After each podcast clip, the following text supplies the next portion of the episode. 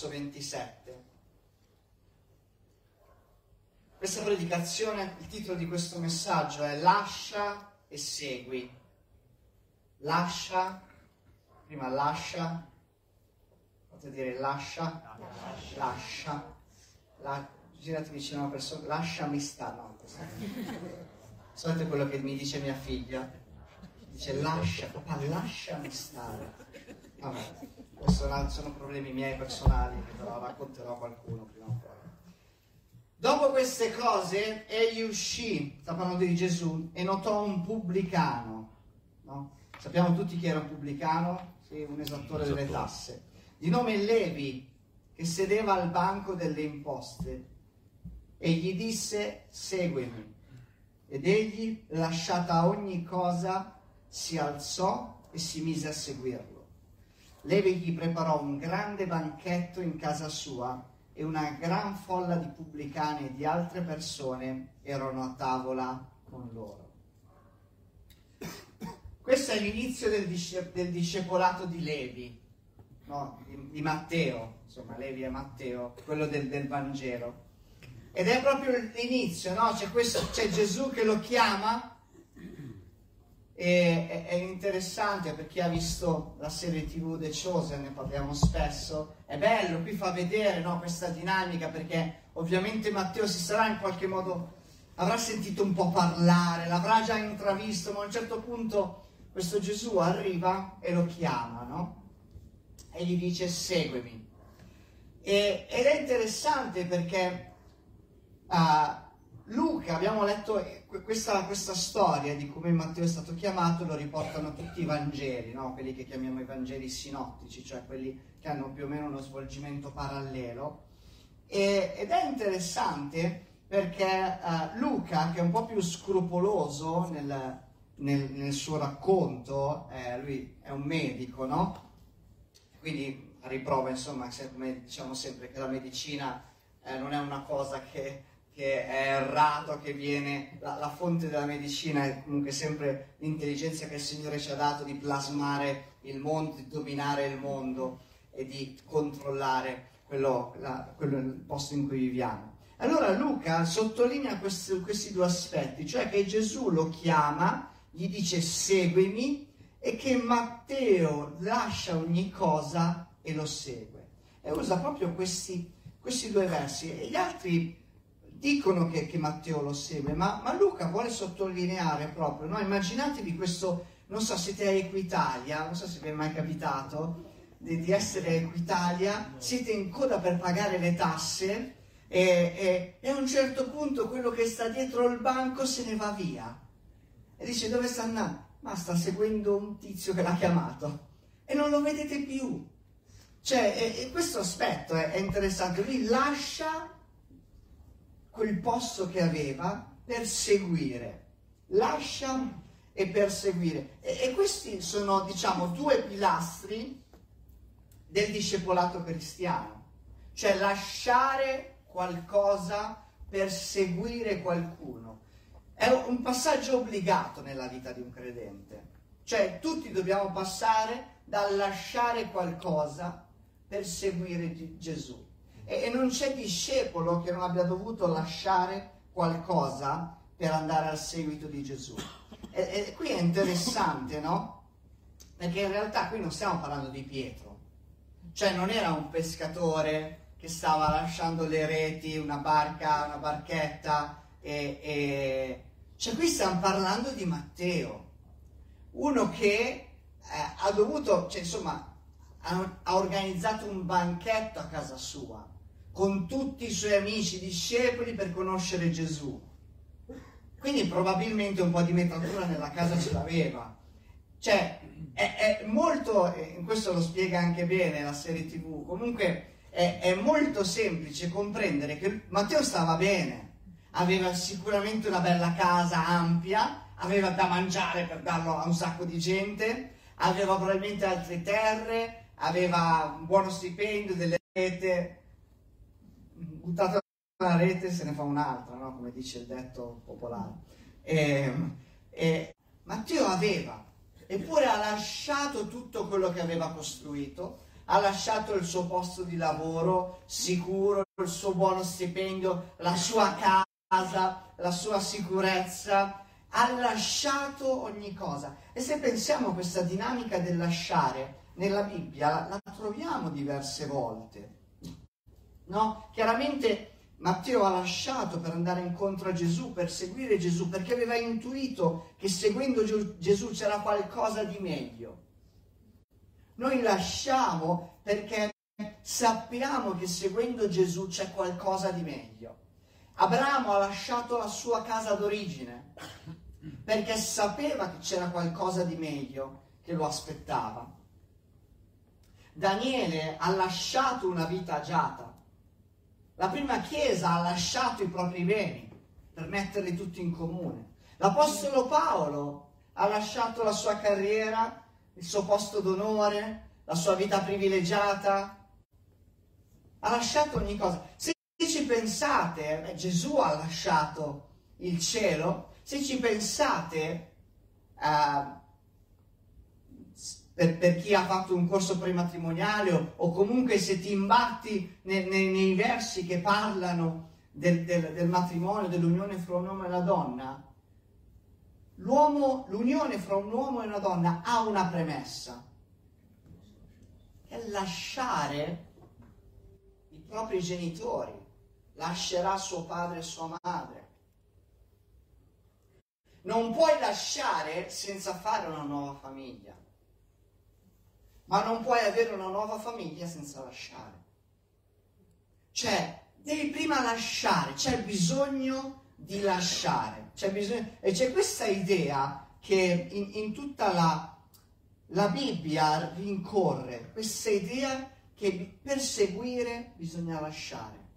Per seguire Gesù bisogna lasciare, bisogna rinunciare. No, perché lasciare a volte è anche una rinuncia non è che lasciamo una cosa che non ci piace, spesso. Cioè ad Abramo era casa sua. Per Daniele era poter vivere come vivevano gli altri, bene. Per l'Apostolo Paolo era una carriera, era una posizione, era tutto quello per cui aveva studiato una vita.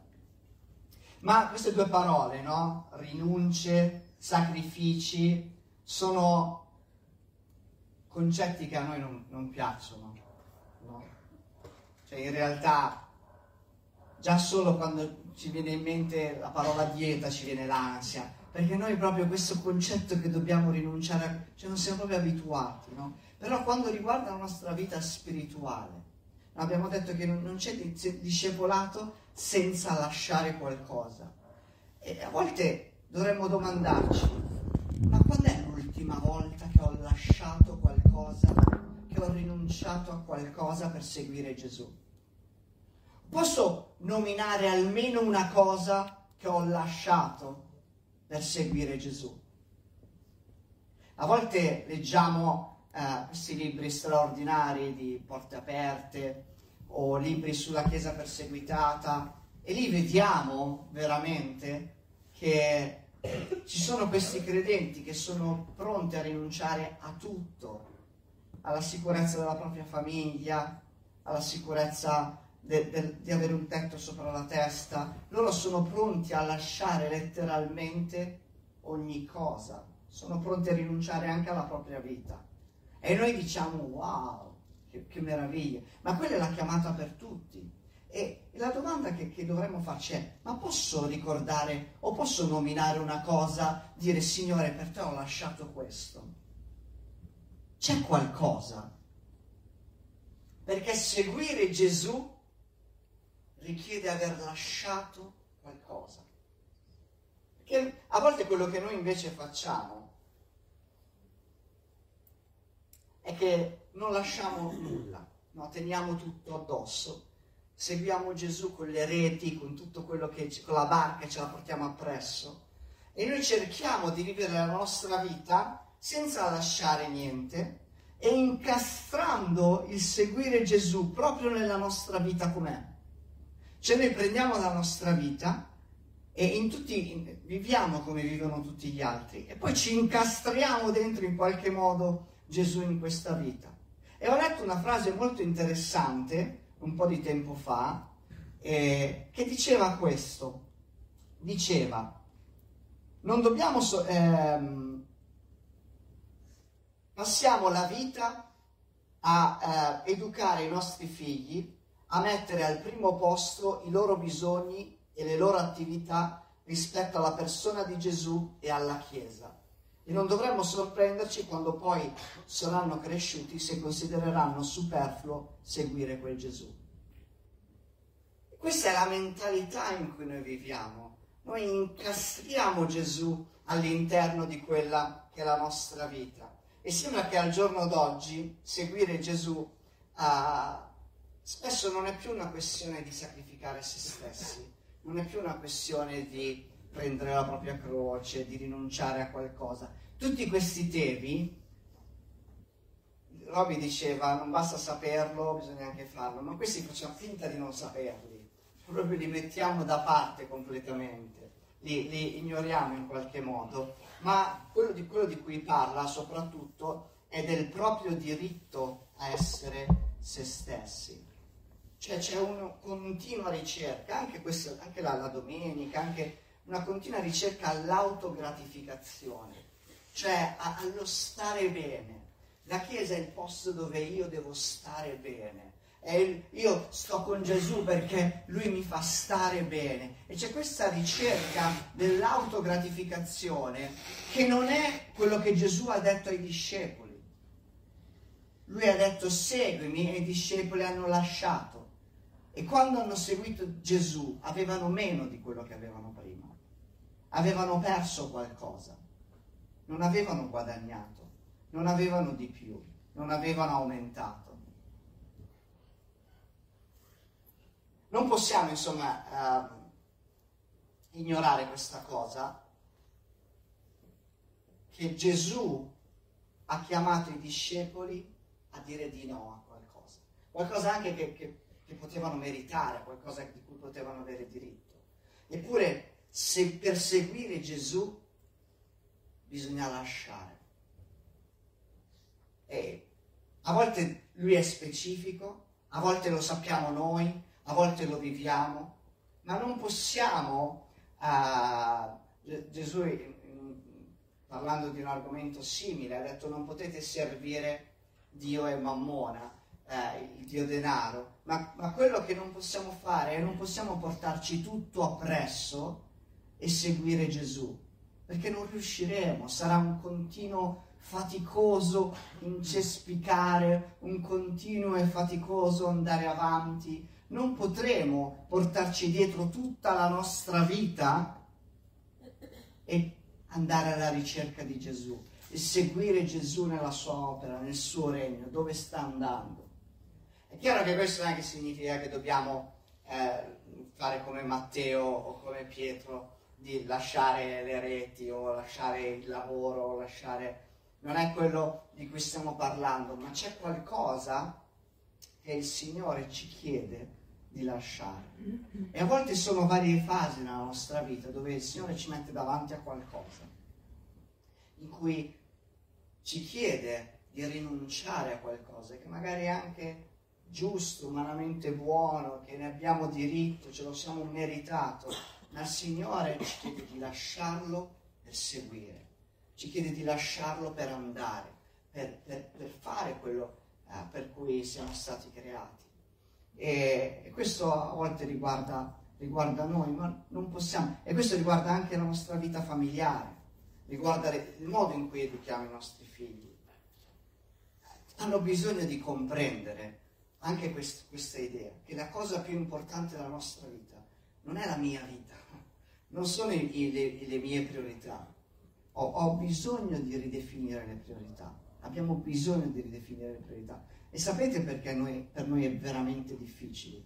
Perché noi viviamo in una società che è orientata all'autogratificazione.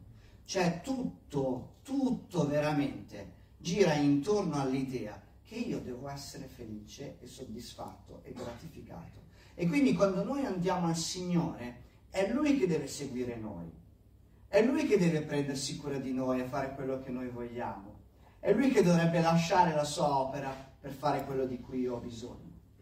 Invece nel regno funziona tutto diversamente.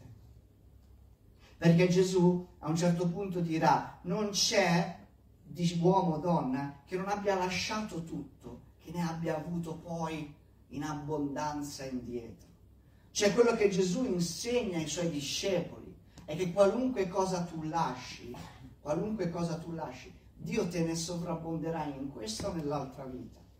Questo ad esempio riguarda anche uh, il, il, le persone che rinunciano ad avere una famiglia o che magari rimangono, rimangono single, come uh, suggerisce l'Apostolo Paolo, per servire il Signore, per, per avere più tempo, per potersi dare di più al Signore. Questo culturalmente noi lo consideriamo una cosa senza senso, ma non è la cultura della Bibbia, la cultura del regno dice, l'Apostolo Paolo consiglia e dice se, se tu rimani in uno stato come single, puoi compiere l'opera di Dio senza preoccupazioni, senza pensieri, senza dover piacere a tua moglie e tuo marito, puoi fare qualcosa di, di più straordinario rispetto a se hai una famiglia. E, e son, ci sono cose che noi non prendiamo neanche in considerazione, perché culturalmente siamo così, ma la Bibbia insegna altro. E anche qui sono cose che noi mettiamo da parte, no, ma questo la Bibbia non dice veramente. Eppure spesso incontriamo uomini e donne che hanno cambiato il corso della storia, ad esempio, che non si sono sposati, oppure hanno vissuto in modo errato come se non fossero sposati.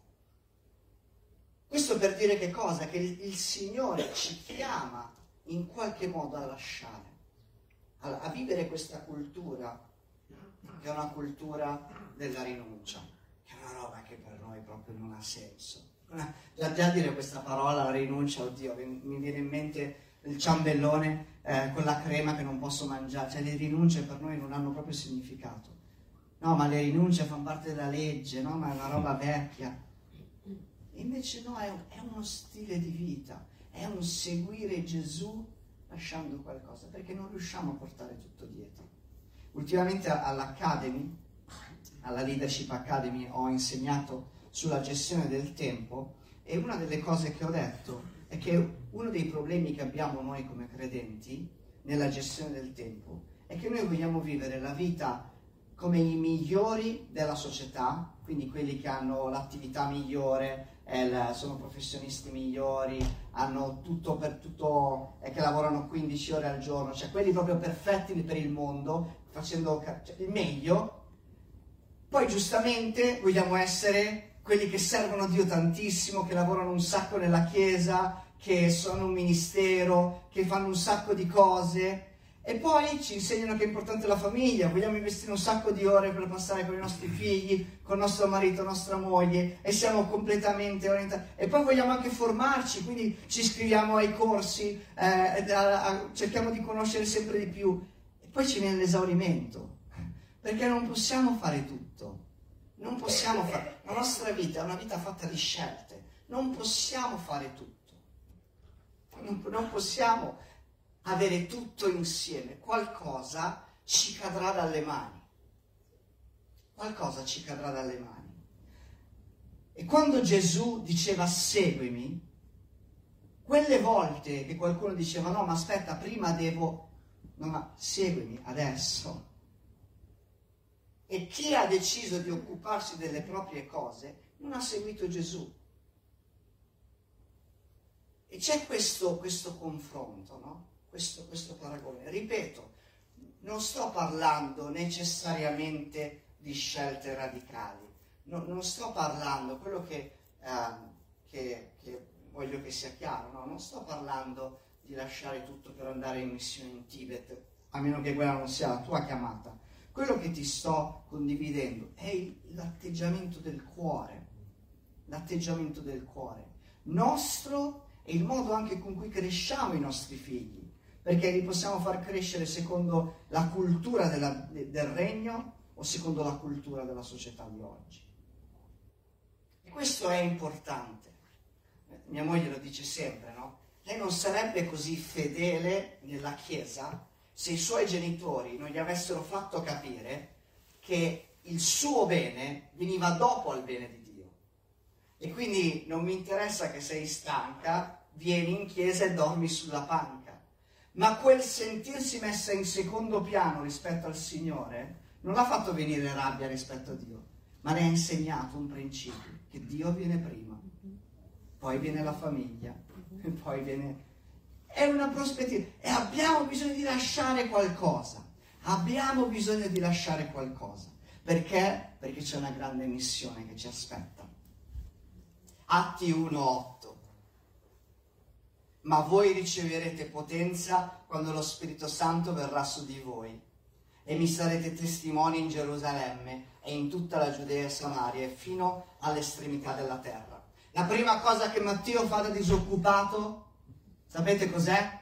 Organizza una festa. La prima cosa che Matteo fa da disoccupato è avere un sacco di gente a casa e dire oh dovete conoscere questo Gesù perché mi ha cambiato la vita. Dovete conoscere questo Gesù. La prima cosa che ha fatto è quello di essere testimone. La prima cosa che ha fatto con questo Gesù, quando, quando, questo Gesù ha schiacciato play, e qui lo vediamo, no? questo uomo seduto al banchetto, triste, a riscuotere le tasse, e proprio c'è stato proprio un play nella sua vita, cioè la sua vita da lì è iniziato, c'è un prima l'incontro con Cristo e c'è un dopo l'incontro con Cristo, ed è una cosa che spesso nelle nostre vite non si vede, c'è una continuazione che non si capisce, ma per Matteo c'è stato un prima e c'è stato un dopo, e la sua vita del dopo è cambiata completamente. La prima cosa che ha fatto è tutti devono sapere.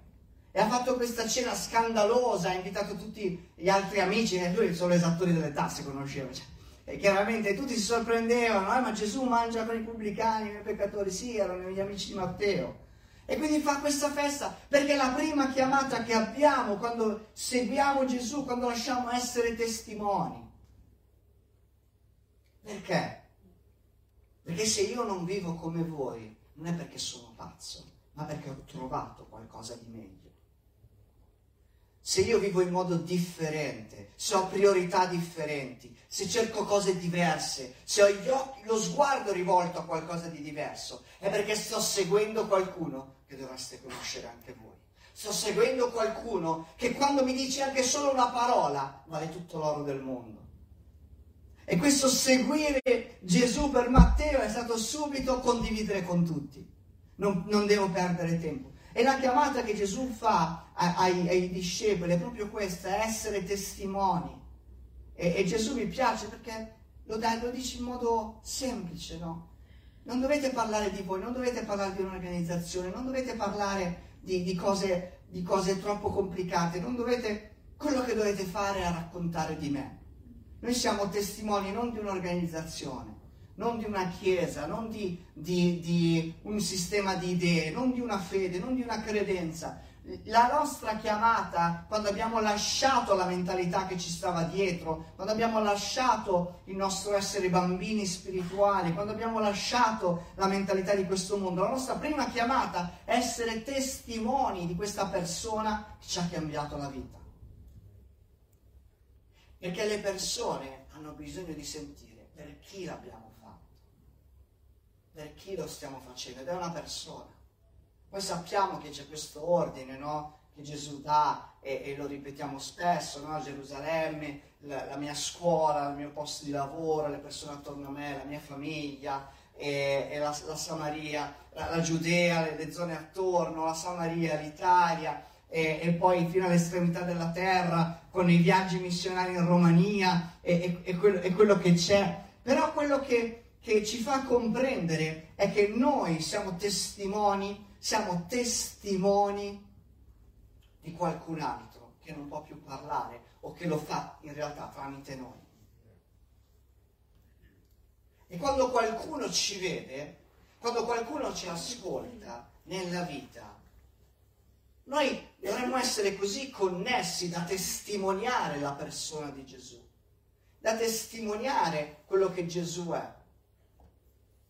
E sto leggendo un libro e, e, che diceva una cosa molto interessante e diceva a un certo punto giravano questi braccialetti WWJD eh, perché un po' di anni nella fede li conosce, no? Cosa farebbe Gesù? E lui dice, bello, bellissimo, ma basterebbe anche metterne un altro. Che cosa ha fatto Gesù? Perché tante volte noi no, non ci comportiamo neanche come lui ha fatto. No, noi riflettiamo su come si comporterebbe oggi, ma lui ha già fatto un sacco di cose, basterebbe fare come lui ha fatto, basterebbe rispondere come lui ha risposto, basterebbe cercare le cose che lui ha cercato e relazionarsi come lui si è relazionato. Che tante di queste domande che cosa avrebbe fatto? No, no, ma lo sai cosa? Perché lui l'ha già fatto. Ci sono tante cose che lui ha già fatto ha già segnato la strada, Gesù ha già segnato la vita. E noi come testimoni dobbiamo avere questa devozione eh, con Gesù, dobbiamo, dobbiamo essere stretti con Lui, perché per parlare di Lui, per raccontare di Lui, per essere testimoni di una persona, devi conoscerla, devi essere intimo.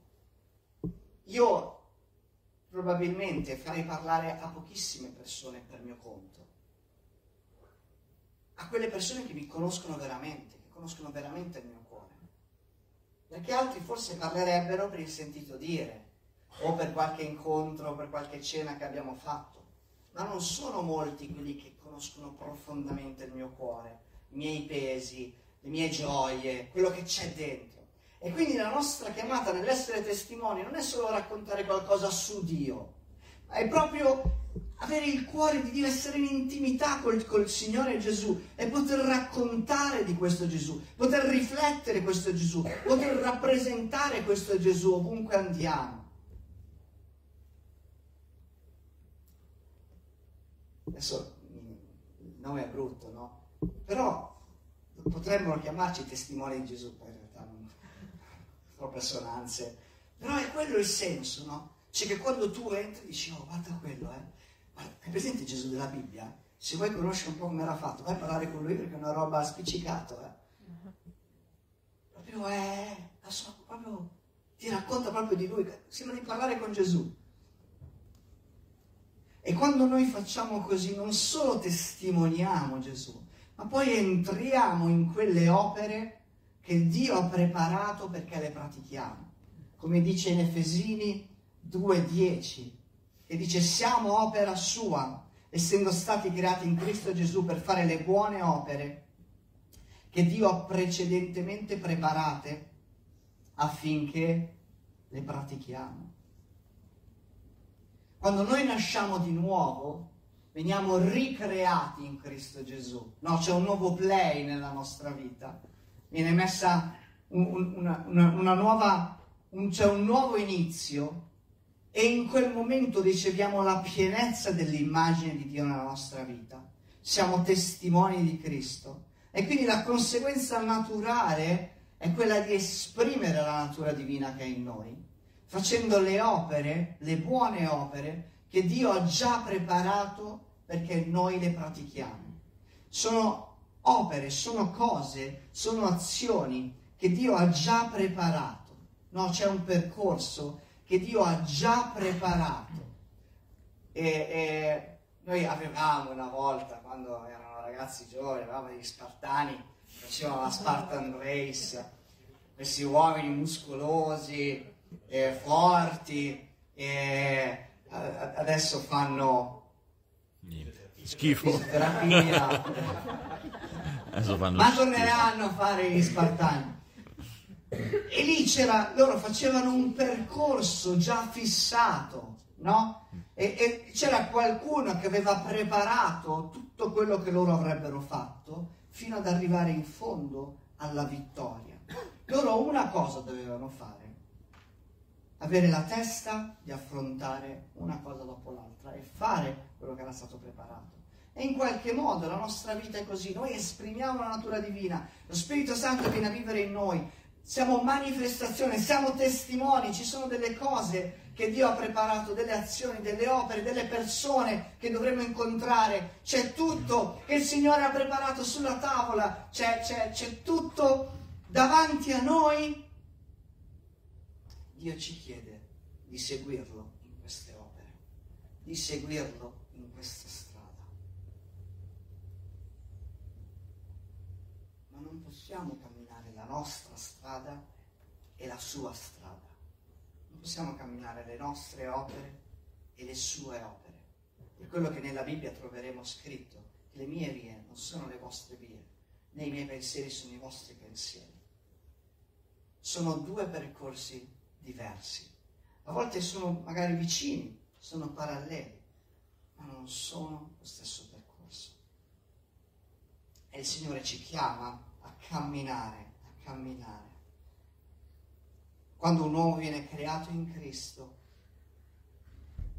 in modo naturale inizia a camminare in queste buone opere, come se Dio schiaccia su play nella tua vita e in modo naturale inizia a suonare quella musica. È naturale, a meno che tu non prendi quella cassetta, la togli e rimetti quello che stavi ascoltando prima. La domenica mattina riprendi quella e la rimetti dentro. Questo è quello che rischiamo di fare se non lasciamo prima di seguire. Sapete, tanti matrimoni falliscono perché uno dei due, di solito il maschietto, non ha lasciato padre e madre, soprattutto la madre. Ed è assurdo, perché ci può essere l'amore, ci può essere un progetto di vita insieme, ci possono essere figli, ma c'è questo attaccamento così forte con la vita di prima che va a guastare la vita matrimoniale. Questo è, succede, no? Per quello noi diciamo almeno 5 km di distanza, o comunque almeno una distanza di macchina. Poi dal Salvador direi che non avete problemi, insomma, c'è abbastanza strada. E... Perché? Perché è importante e così vale per la nostra vita. Non possiamo continuare a trascinarci tutto dietro. A volte abbiamo vite così pesanti, così faticose, ma poi ci giriamo, c'è tutta la nostra vita che ci segue. Tutte, non abbiamo lasciato né un, un pensiero, né, né, un desiderio, né un'ambizione, né un diritto, né una cosa che volevamo raggiungere. Ci portiamo tutto dietro perché diciamo no, no, ma io, no, io quello, dai, no, no, quello lo devo, prima o poi lo devo fare, no, ma quello lo voglio compiere. No? E ci portiamo tutto dietro. Forse Matteo voleva diventare il capo di tutta non lo so cosa voleva fare nella sua vita, forse voleva aprirsi, però ha iniziato a seguire Gesù. Poi non sappiamo il dopo. Perché quello che, che fa Dio poi è buonissimo, no? Cioè il fatto che tu lasci padre e madre non significa che non avrai più una relazione con loro. Anzi, sarà più sana, più bella, più abbondante, più ricca, più benedetta. Però quello che Dio ci chiede è di lasciare con il cuore a, a, volte, mi ricordo Luca tanti tanti tanti anni fa, quando era giovane, magro e bello, e... ah, sapete che noi le, quando facciamo le, le, le call spirituali, perché lui si chiama Luca il Bellissimo, no? Quindi è così. Quindi ogni tanto devo riuscire a lavorare un po' su. E lui quando era ragazzo diceva, sai, durante questo campeggio, un campeggio di adolescenti, cioè il Signore mi ha, mi ha chiesto, lasceresti gli Anai per me, per seguirmi? E lui dice, io ho dovuto rispondere di sì. Perché? Perché, eh, come ha fatto con, con Abramo e Isacco, no? Perché a volte il Signore ci fa lasciare cose, in quel caso no, lui l'ha ripresa subito, non si sono lasciati, però a volte lasciamo cose e poi ce le ritroviamo davanti. Diciamo, ma come, non ci credo. Io avevo lasciato questo, questo sogno per seguire il Signore e adesso lo trovo amplificato, ma proprio nella strada che il Signore mi ha indicato. Perché Dio è così, poi è straordinario. Lui vuole il nostro, il nostro cuore, ma poi c'è sempre una sovrabbondanza, c'è sempre una moltiplicazione, c'è sempre una grazia, c'è sempre un cercate prima il regno e tutto il resto vi sarà proprio sopraggiunto, no? E c'è questa cosa straordinaria. Però quello che noi dobbiamo fare è lasciare, è lasciare seguire, è camminare in queste opere, in, queste, in questo, questo percorso che Dio ci ha dato, in questa cosa che Dio ha messo davanti. E sapete, a volte la nostra vita è inefficace perché non viviamo questa dinamica. Non abbiamo lasciato e non stiamo camminando nelle opere che Dio ha preparato. Sono proprio lì, sono proprio lì. Noi guardiamo indietro, diciamo, eh, però guardiamo le opere che ci sono davanti, le cose che Dio ha preparato per noi. E siamo lì, andiamo un po' indietro, andiamo un po' in avanti, non sappiamo cosa fare, facciamo tutta la vita così. La domenica un po' in avanti, la prossima è bella, facciamo i piedini nel, nel primo, nel primo fiumiciare, poi torniamo di nuovo indietro. Solo che c'è una cosa, no? Che poi diciamo, vabbè, insomma, però se da parte di Dio diventiamo spirituali, perché a volte abbiamo queste robe che noi diventiamo spirituali. Se da parte di Dio, Lui lo farà con me. Lui mi chiamerà, Lui si userà di me. Abbiamo l'idea, no? Che il Signore sia di implorarti, di dire ti prego, per favore, fai qualcosa per il mio regno. Ti scongiuro, ti, per favore, qual- vai in quelle opere, per favore, dai. Ho bisogno di te, ho bisogno proprio di te, ho bisogno, io proprio, ho bisogno di, di chiamarti. Abbiamo questa idea no? di Dio che implora, che ci supplica di, di servirlo, di seguirlo. Allora leggiamo, no? Questo, questo mi, mi, piace, questo Isaia, Isaia 6.8, che noi lo citiamo spesso, lo conosciamo magari anche a memoria. Poi udì la voce del Signore che diceva, chi manderò? Chi manderò? Andrà per noi. Chi andrà per noi? Vabbè, ti sai leggere però, eh. Manda e me. risposi? Manda a me. Chi aveva chiamato il Signore? Isaia? No! Dio aveva chiamato. Cioè noi abbiamo l'impressione che Dio rivolga la chiamata specifica, eh, ma vedi, eh, ma vedi, eh, lui è stato chiamato. Il Signore ha chiamato il pastore Filippo 30 anni fa e ha detto, Filippo, ti ascolto Signore, devi fondare la chiesa Osi. Sta così, vero? Proprio esattamente. Chi si prenderà cura di queste persone? Lui si è guardato attorno. eh, lo farò io. Ci sono, Signore, ci sono. Il Signore non ha chiamato Isaia in modo specifico, il Signore ha chiamato. Isaia prima di rispondere, ha ascoltato. E perché ha ascoltato? Dov'era Isaia? In questo, in questo momento dov'era Isaia? Cosa stava accadendo? Stava dormendo? Aveva un... era davanti alla presenza di Dio. Era davanti al Signore. E ha ascoltato. C'era la presenza di Dio? Ed avrebbe potuto dire, ascoltami, guarda, avrei bisogno che, come faremo noi, noi non siamo come il Signore, quindi adesso per il trasloco diremo, guarda, ho bisogno che tu, non diremo, conosciamo i... Chi vuole fare il trasloco? Anda lui. quindi noi non vi aspettate questo trattamento. Però, Signore, immaginatevi, no? C'era Isaia e il Signore dice, chi andrà per noi? E Isaia ascolta, Isaia era la presenza del Signore. L'unico modo per ascoltare essere alla presenza di Dio, alla presenza del Signore. Che io ascolto o non ascolto la chiamata di Dio dipende dallo stato del mio udito spirituale. E quello che ascolto dipende dal mio stato d'animo, dalla mia relazione con il Signore. Gesù dirà un paio di volte questa frase. Molti sono i chiamati e pochi chi sono? Gli eletti. Molti sono i chiamati e pochi gli eletti. Chi andrà per noi? Molti sono i chiamati, ma solo Isaia risponde, manda me. Quello che Gesù vuole, vuole dire è che sono pochi che si mostrano agli eletti. Sono pochi quelli che dicono, sì Signore ti seguo, Signore lascio e ti seguo. Sono pochi quelli che rispondono a quella voce. Sono pochi quelli che sono abbastanza vicini al cuore di Dio per ascoltare la sua voce dolce, flebile.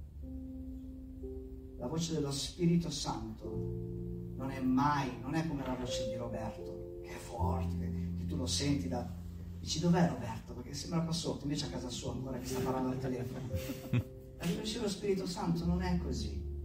La voce dello, dello Spirito Santo la senti solo quando sei vicino al suo cuore. E quando sei vicino è una voce gentile, sommessa, è una voce che ha autorità, è una voce cortese. E per ascoltarla devi essere vicino a Lui, devi essere vicino alla sua presenza. Dio non designa una persona particolare dalla quale dire, ecco andrai tu, guarda Isaia, andrai tu, eh, devi fare un paio di cosine, tu sei il profeta designato. E così ai discepoli, lui dice seguimi, ma non l'ha detto solo ai dodici, non l'ha detto solo a pochi, l'ha detto a molti. Ma non tutti l'hanno seguito, non tutti hanno lasciato per seguire, non tutti hanno messo play nella nostra vita per riprendere un po' quello che è il tema che il Signore ci ha condiviso. Dio non costringe, Dio non obbliga, Dio non schiaccia, Dio lascia la possibilità sia al ricco, sia a quello che doveva prima sistemare le cose a casa. Andate. se avete altro da fare andate. Non è un regno di Dio, non si ferma, certo per voi. Sapete quali sono state le, le opere che Dio aveva preparato per il giovane ricco? Boh. Non lo so. Sarà continuato ad essere ricco, non lo so, avrà vissuto bene tutta la sua vita, avrà sarà diventato governatore o non lo so. Su questa vita sicuramente, però Dio l'aveva chiamato per qualcosa di meglio. Ma lui non aveva visto che c'era qualcosa. Non era riuscito a vedere. La Bibbia dice che andò via triste. A volte nella nostra vita cristiana siamo tristi perché viviamo questo conflitto dobbiamo essere al meglio di questo mondo, questi a volte maledetti social che ci fanno vedere tutte queste vite patinate, cioè, ma vanno tutti in posti belli, sono, vanno tutti a sciare, vanno tutti, e sono tutti bravi, belli, bellissimi, ricchi. Vorremmo avere, e vorremmo poi in chiesa, ah no, ma devo fare quello studio, devo fare questo, devo fare quest'altro devo vivere tutto al meglio. Ma la vita cristiana è una vita molto più semplice. È una vita molto più semplice di chi gusta le cose migliori. E non è un caso che quello che Gesù dirà quando Maria si siede ai piedi di Gesù per ascoltare, era, Marta, ma lascia stare. Sì, ci sarà, devi sistemare la cucina, poi c'è la fissazione, il povero che ti sposa, che se non, la cucina non è stai qua, chiacchieriamo. Vita cristiana è questo. È una vita spesa per le cose migliori, per ciò che ha valore. E se permettiamo allo Spirito Santo di, di trasportarci alla presenza di Dio, anche noi ascolteremo la voce sommessa, appena percettibile di Dio e potremo rispondere anche noi, eccomi, manda a me.